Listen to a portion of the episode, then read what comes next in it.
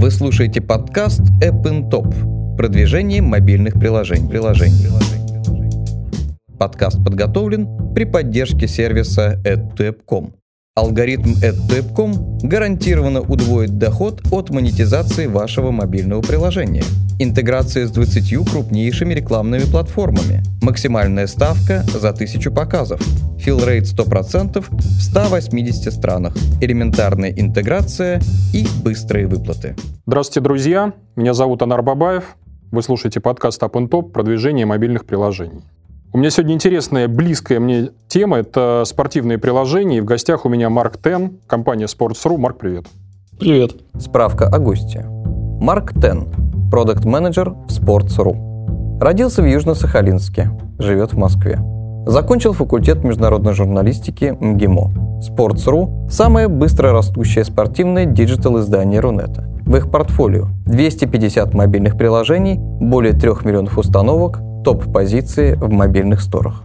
Смотри, я тебя хотел про цифры спросить. Я вообще, когда изучал вас, я на самом деле очень удивился. То есть посмотрел, насколько вы глубоко в mobile е представлены. Я вообще не подозревал. Я следил за вами в веб-истории вашей, все у вас там хорошо, здорово, но не подозревал, что, как у вас э, дела в mobile е обстоят. Поделись, пожалуйста, свежими цифрами, что такие у вас э, сейчас цифры в, с точки зрения читателей в вебе, в мобайле отдельно, как себя чувствуют Спортсис, э, Трибуна, какое место в вашей вот этой истории занимают мобильные приложения?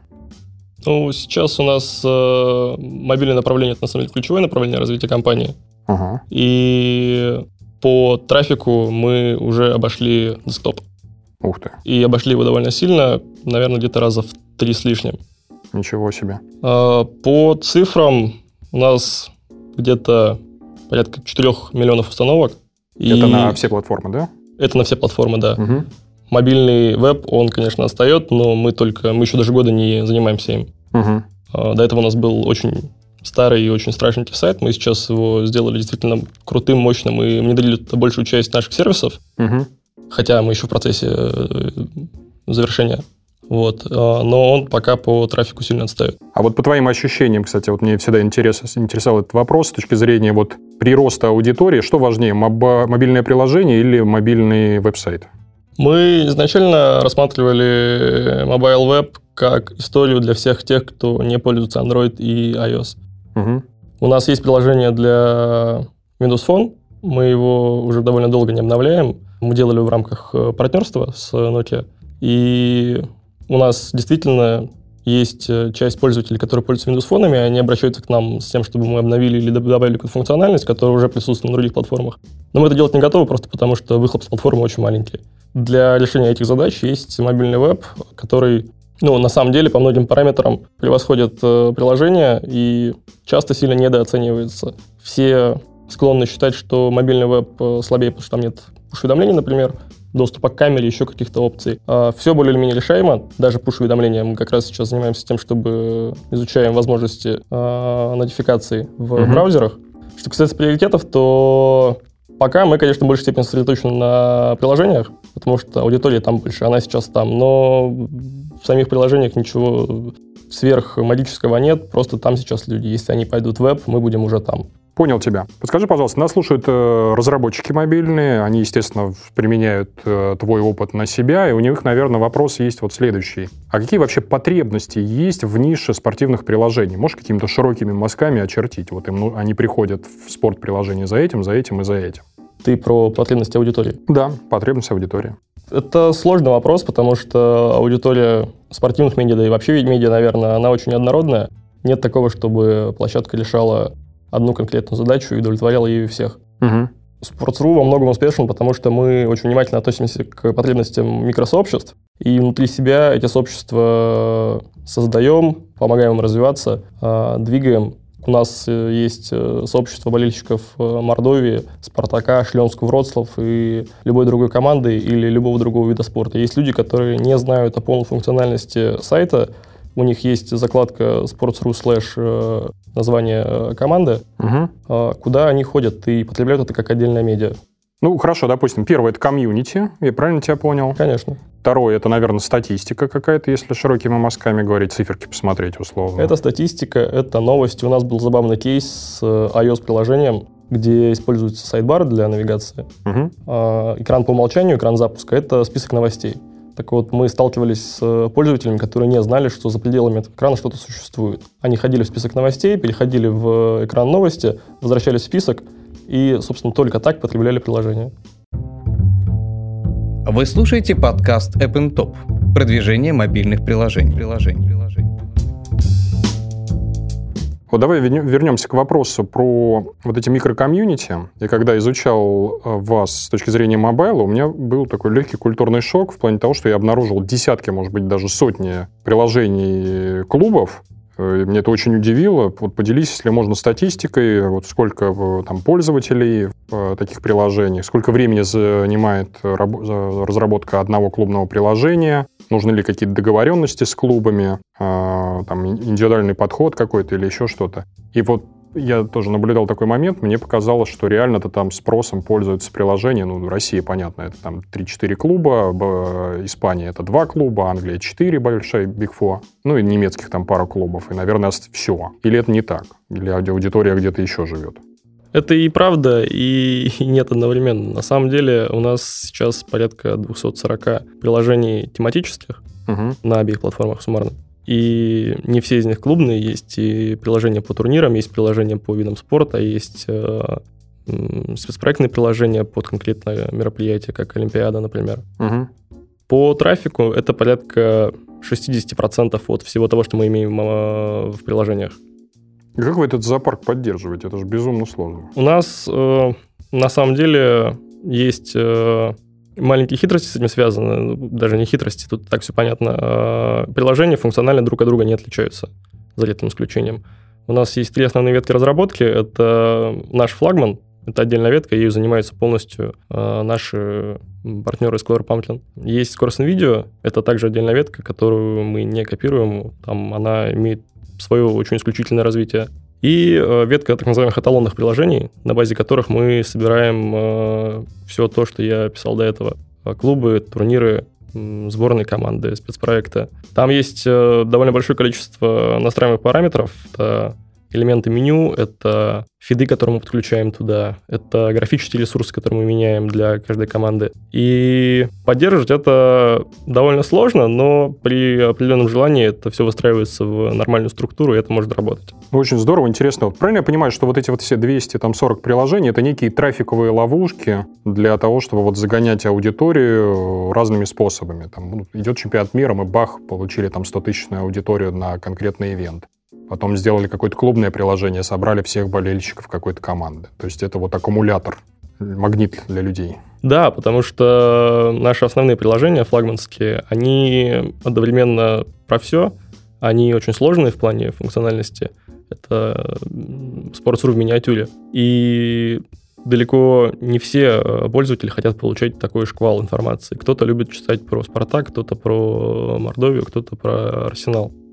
И именно для них мы делаем такие приложения. Они, конечно же, в абсолютных цифрах сильно менее успешны, чем э, приложения топ-клубов или тем более наше основное приложение. Но мы знаем точно, что никто, кроме нас, в России не сделает приложение для этих команд. Мы собираем там свой трафик, люди там есть, они качают, они могут написать баг-репорты, они могут э, просить добавить какую-то функциональность, они активны. Они еще и не покидают приложение, наверное, да? То есть они там живут годами. Да, более того, они, если хотят э, получать более э, широкую информацию по команде, у них есть э, инструменты для того, чтобы ее самим генерить.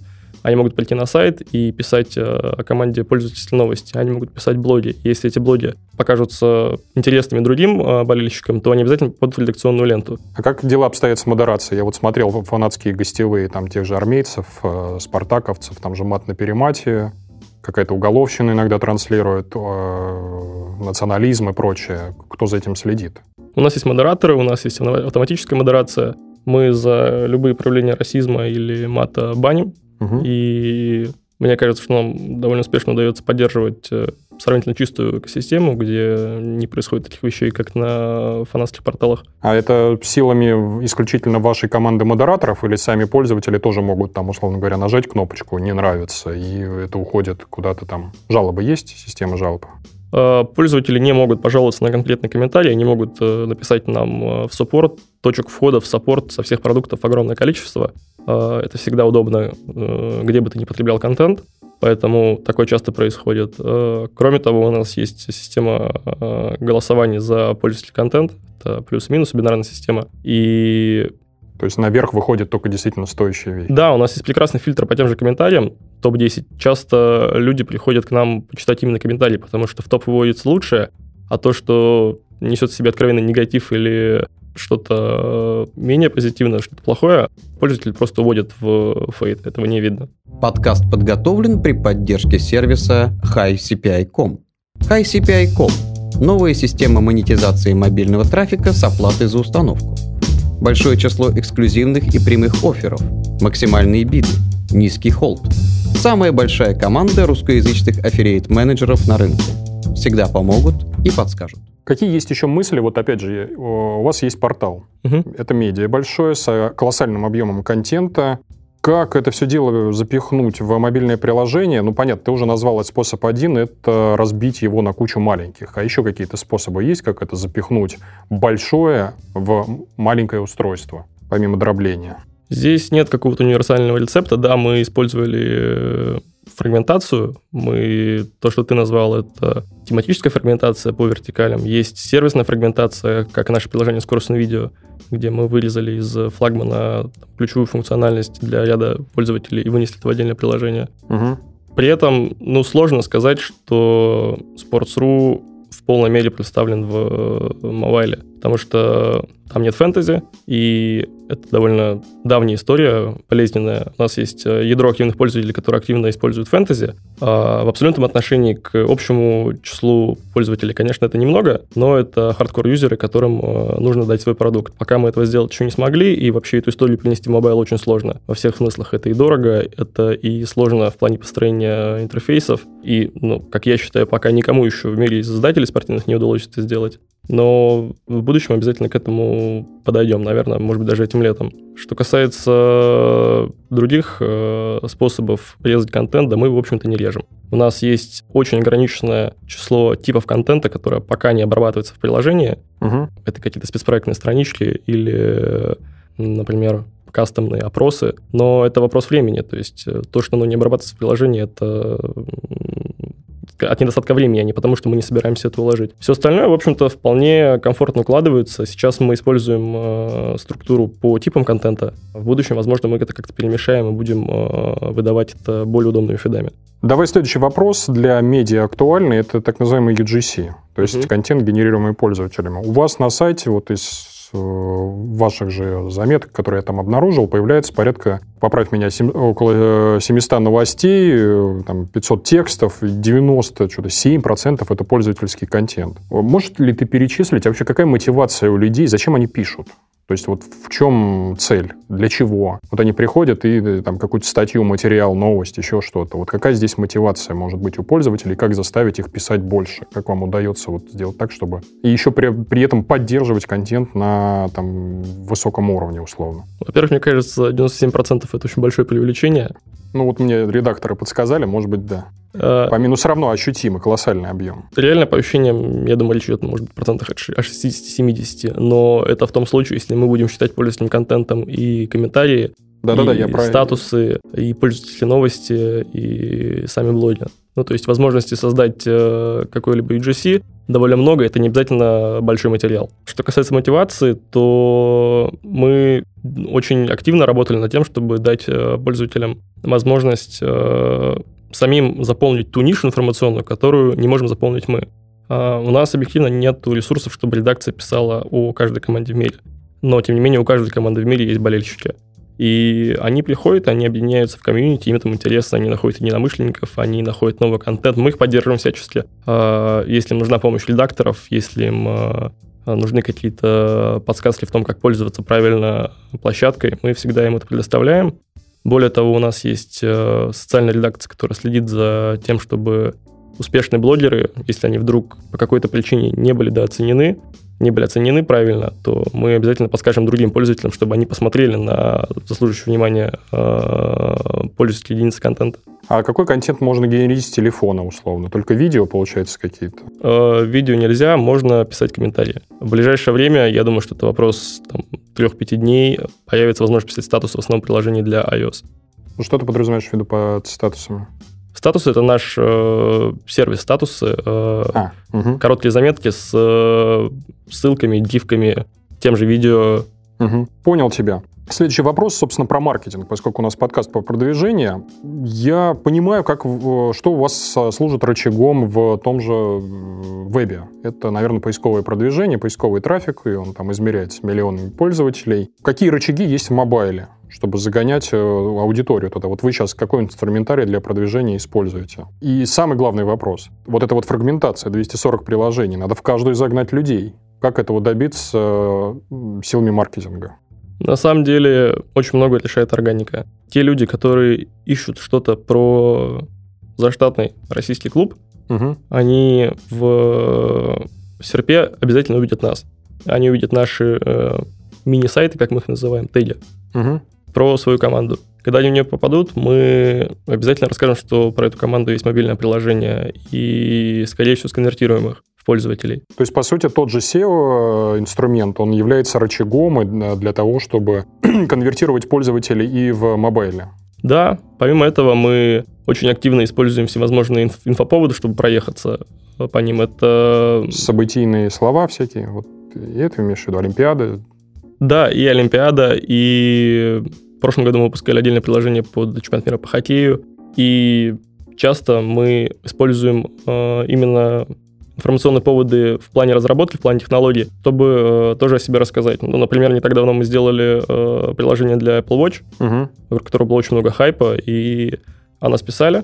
Мы активно рассказывали о том, что они уже умеют, что они будут уметь. И целом мы стараемся всегда реализовывать какие-то новые технологии от э, платформ первыми, по крайней мере, в России, чтобы рассказывать об этом громко. Когда... А что можно в часы запихнуть, кроме счета любимой команды? Счет, таймлайн. Угу. И этого, в принципе, достаточно. Этого более-менее хватает. Они работают в паре с, основным, с приложением скоростного видео, и если ты хочешь посмотреть что-то на ходу, то больше, наверное, и не стоит. Согласен. А фичерят ли вас платформы большие, такие как Apple, Google? Были, были такие прецеденты? Мы более или менее регулярно попадаем в подборки App Store. Угу главного фичеринга э, App Store пока не было. Мы были лучшим спортивным приложением в Google Play в 2013 году и тоже довольно часто возглавляем там э, категорию спорт. Вот меня еще вопрос про вот вертикали событийные очень интересует. Вот идет Олимпиада, там, к примеру, Сочинская, или идет чемпионат мира по хоккею сейчас. Вот вы выпускаете событийное приложение, загоняете туда, к примеру, 50 тысяч установок. Что дальше с этой аудиторией делать? Как ее конвертнуть? Вот они посидели в этом приложении две недели, пока чемпионат шел три. И что дальше? Они же потом покинут, разбегутся и все. Как вы на этом, не, на этом заработаете? Как, что, что дальше с этой аудиторией будет? Мы используем кросс-промо, чтобы рассказать о том, что у нас есть другие приложения. Угу. Например, чемпионата мира по хоккею, который был в Беларуси, мы потом просто на э, основе этого же билда залили обновление, которое рассказывало про весь хоккей Беларуси. Это было собрано на потоках э, нашего белорусского сайта Tribuna.com. И это приложение нашло свою аудиторию, оно успешно развивается с тех пор, уже год прошел, и там живые люди. Здорово. Интересный опыт. Давай про экспансию поговорим. Вот вы с точки зрения медиа спортивных, наверное, э, ну, то есть состоялись в России, ну, одни из самых больших, крупных и так далее.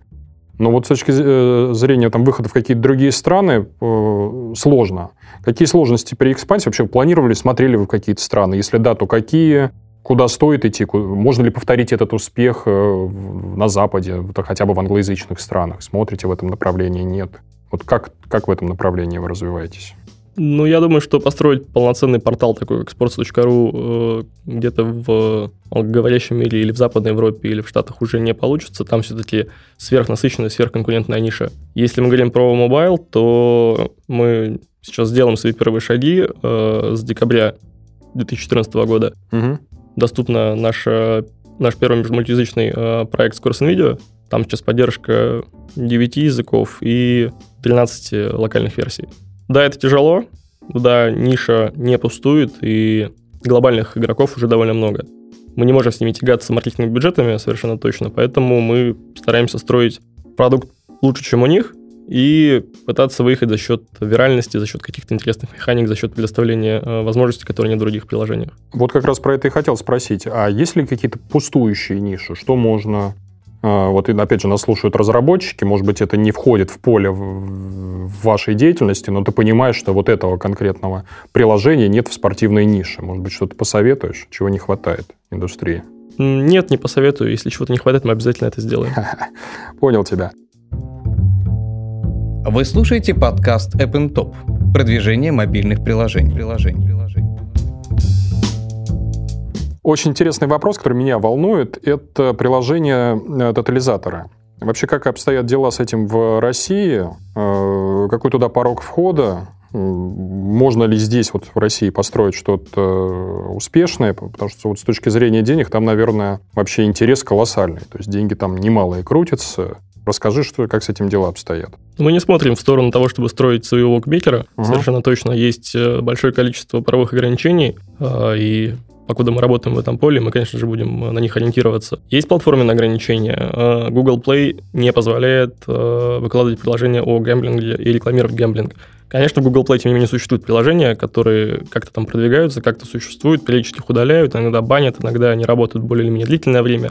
Но это все вопросы, упирающиеся в коммерцию. Когда ты зарабатываешь деньги, конечно, ты можешь позволять себе каждый месяц заливать новый build. Для нас это не первоочередная история, и мы смотрим в эту сторону, но скорее как э, площадка для того, чтобы помогать пользователям ставить, рассказывать, как это, как это правильно сделать, mm-hmm. где это можно сделать, какие технические партнерства с провайдерами, которые уже этим занимаются. А что это за провайдеры? Расскажи, пожалуйста. Тот, кто может данные предоставить.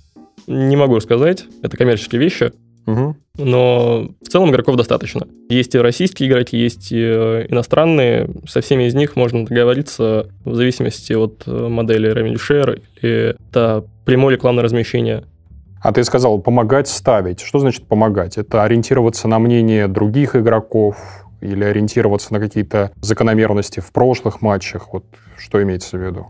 Мы бы хотели сделать историю не только редакционную, когда успешные блогеры, э, ставочники или наши редакторы рассказывают о том, что они думают о предстоящих матчах, но и смотреть в статистику строить какие-то модели. С этим есть определенные сложности, потому что для построения модели нужна довольно глубокая и качественная статистика, э, возможно, более глубокая, чем сейчас представлена на Sports.ru.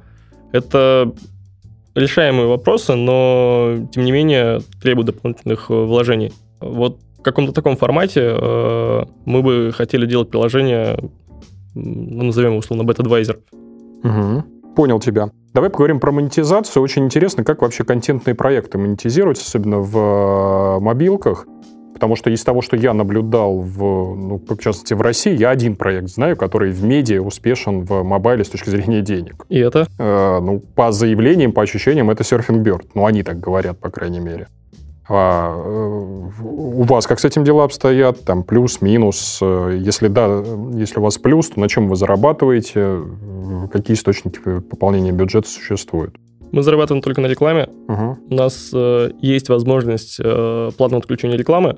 Угу. Мы сейчас в, второй раз э, подошли к ней. У нас она уже существовала на обеих платформах ранее, около года назад. Мы от нее отказались, потому что она требует обслуживания, она требует разработки, а выхлопа с нее не было. Сейчас мы в связи с тестированием нового инвентаря рекламного решили ее вернуть, чтобы особо раздражительные пользователи могли а, отключить рекламу. Но мне не кажется, что здесь и сейчас это модель, которая позволит зарабатывать, потому что ну, речь идет на десятки пользователей, даже не на сотни. Угу. Зарабатываем в основном с рекламы. У нас... Э, а пос... какая реклама? Это обычные вот э, классические баннеры или это спецпроекты, медийка какая-то, жирные клиенты? Вот как, как там структурируется доход у вас? Это и э, спецпроектные решения. Угу. У нас, э, ты наверняка помнишь, в основном приложении долго висел э, BAT, в скоростном видео была Невея. В плане сетевых размещений мы используем э, MoPub, и их решение. Сейчас мы полностью отказываемся от всех э, баннеров полосок 320 на 50, потому что... Почему? Денег там нет? Это формат, который не приносит денег, это формат, который очень сильно раздражает пользователя, он занимает экранное место гораздо лучше любой другой формат, который можно закрыть или проскролить. Ну, нативку. Нативка, но нативку, которую мы сделали, она крутая, она отличные результаты дает, но мы в большей степени используем ее для прямых продаж и для своего собственного кросс-прома. Сетевая нативная реклама, она как бы есть и как бы ее нет в плане именно сетевой рекламы лучше всего работает по нашему ощущению Interstitials. Сейчас э, вот мы протестировали на флагмане Android, это наверное, около 20% э, месячного заработка от всего сетевого заработка.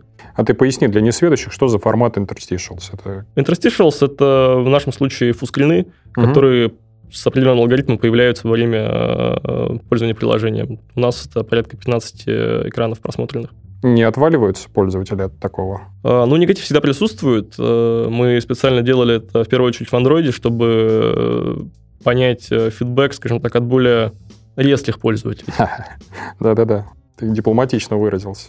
А, понял, с монетизацией понятно. И это позволяет зарабатывать, правильно я понимаю? То есть вы, у вас с деньгами более-менее порядок. Мы зарабатываем, и мы тратим. Понял. Все, что заработали, все инвестируете обратно. Ну, тоже подход, тоже стратегия. А расскажи, пожалуйста, про мобильную аналитику. Какой инвентарь сейчас используете? Э, на что, на какие показатели вообще СМИ нам нужно смотреть? Ну, я думаю, здесь ничего принципиально нового не расскажу. Мы используем Flurry, Google Analytics. Uh, у нас есть uh, кастомный сервис аналитики, это Pivik. Его ключевое преимущество в том, что вся статистика хранится на сервере, и в отличие от того же Google Analytics, нет э, аппроксимации. То есть мы на 100% данных строим э, свою аналитику. А у вас какие-то сырые данные вы берете и пытаетесь да. потом смотреть? Да. Я, кстати, да, я помню, я читал про вас статью э, какую-то мощнейшую, как у вас Big Data там устроена в меня она поразила, надо мне прям в подкасте приложить ее. Это вот действительно так, все, что в статье написано, это правда? Да. Я прям удивился, там чуть ли не на погоду вы смотрите, ну, это на все на, на свете, там какие-то сумасшедшие цифры. Ну и последний вопрос, как обычно, про планы. Э, как вы вообще планируете развивать мобильное направление? Э, будут ли какие-то сюрпризы? И вообще, вот э, в каком направлении разработчику, который еще не имеет свое мобильное приложение, стоит копать? Мы будем создавать новые приложения, и это касается не только того, что мы будем плодить клонов по новым клубам, по новым турнирам, конечно же, нет. У нас будут новые механики. Мы, как я уже говорил до этого, в целом рассматриваем какие-то виральные механики как инструмент продвижения, так как мы не можем позволить себе э, большие маркетинговые бюджеты. И за счет этого мы будем создавать э, новые развлекательные приложения. Наверное, чуть-чуть меньше про спорт, больше про смежные области, но и спорт основной не будем забывать. Э, мы продолжим пытаться заявить о себе на международных рынках, на больших рынках. Пока сложно оценить, мы еще меньше года занимаемся, но у нас есть первые результаты, и они вселяют сдержанный оптимизм относительно того, что можем попробовать что-то еще контентное сделать, не только сервисное. Угу. А если говорить про рядового разработчика, может быть, опять же, вот советы какие-то?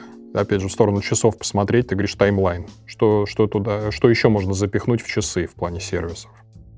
Ну, часы вообще довольно специфическая история. Э, об этом написали все э, айтишные порталы, но, наверное, количество часов в России сейчас идет на десятки, или, может быть, на сотни в лучшем случае. Ну да, это парочку моих друзей в Фейсбуке, богатых ребят, которые там за 100 тысяч рублей себе побыстрее заказали, и на этом вся история, наверное, умрет. Я думаю, более или менее, что вся история с часами для разработчиков это история про пиар, не про development на самом-то деле. И пока это абсолютно сырая штука, на мой взгляд, угу. хотя я сам ношу аналоговые. Конечно, мы будем двигаться за аудиторией. Если аудитория перестанет внезапно читать интернет или пользоваться мобильными и пойдет в газеты, мы пойдем в газеты. Если аудитория будет читать э, контент как-то еще, мы пойдем туда. У нас есть ощущение, что будущее, оно в том, чтобы потреблять контент через пуш, потому что э, все чаще э, все потребление происходит через шторку нотификаций. Ты прочитал заголовки, пробежался, и уже никуда не идешь. Тебе этого достаточно. Ну да, то есть вот у меня будет некий главная страница моего телефона, где мне пришло там 5 пушей, я посмотрел там, как условно сыграл ЦСКА, кто забил в матче Россия-Швеция, и спокойно отключил телефон, и приложение это толком не нужно, по сути. Да, косвенно эту гипотезу подтверждают браузеры, потому что десктопные и мобильные браузеры сейчас очень активно занимаются тем, чтобы подключить э, уведомления. Хорошо. А, Марк, спасибо тебе большое, что пришел и согласился ответить на вопросы. Мы, у нас сегодня такой очень интересный выпуск получился. Практически все вопросы, которые я сегодня задавал, они не повторялись в прошлых выпусках. То есть передача такая уникальная получилась. Спасибо тебе огромное, приходи к нам еще. Спасибо. Друзья, вы слушали подкаст Up Top продвижение мобильных приложений. В студии был Анар Бабаев и мой сегодняшний гость Марк Тен, Sports.ru. Всем пока. Вы только что прослушали подкаст App Top продвижение мобильных приложений. Подкаст подготовлен при поддержке сервиса appntop.com.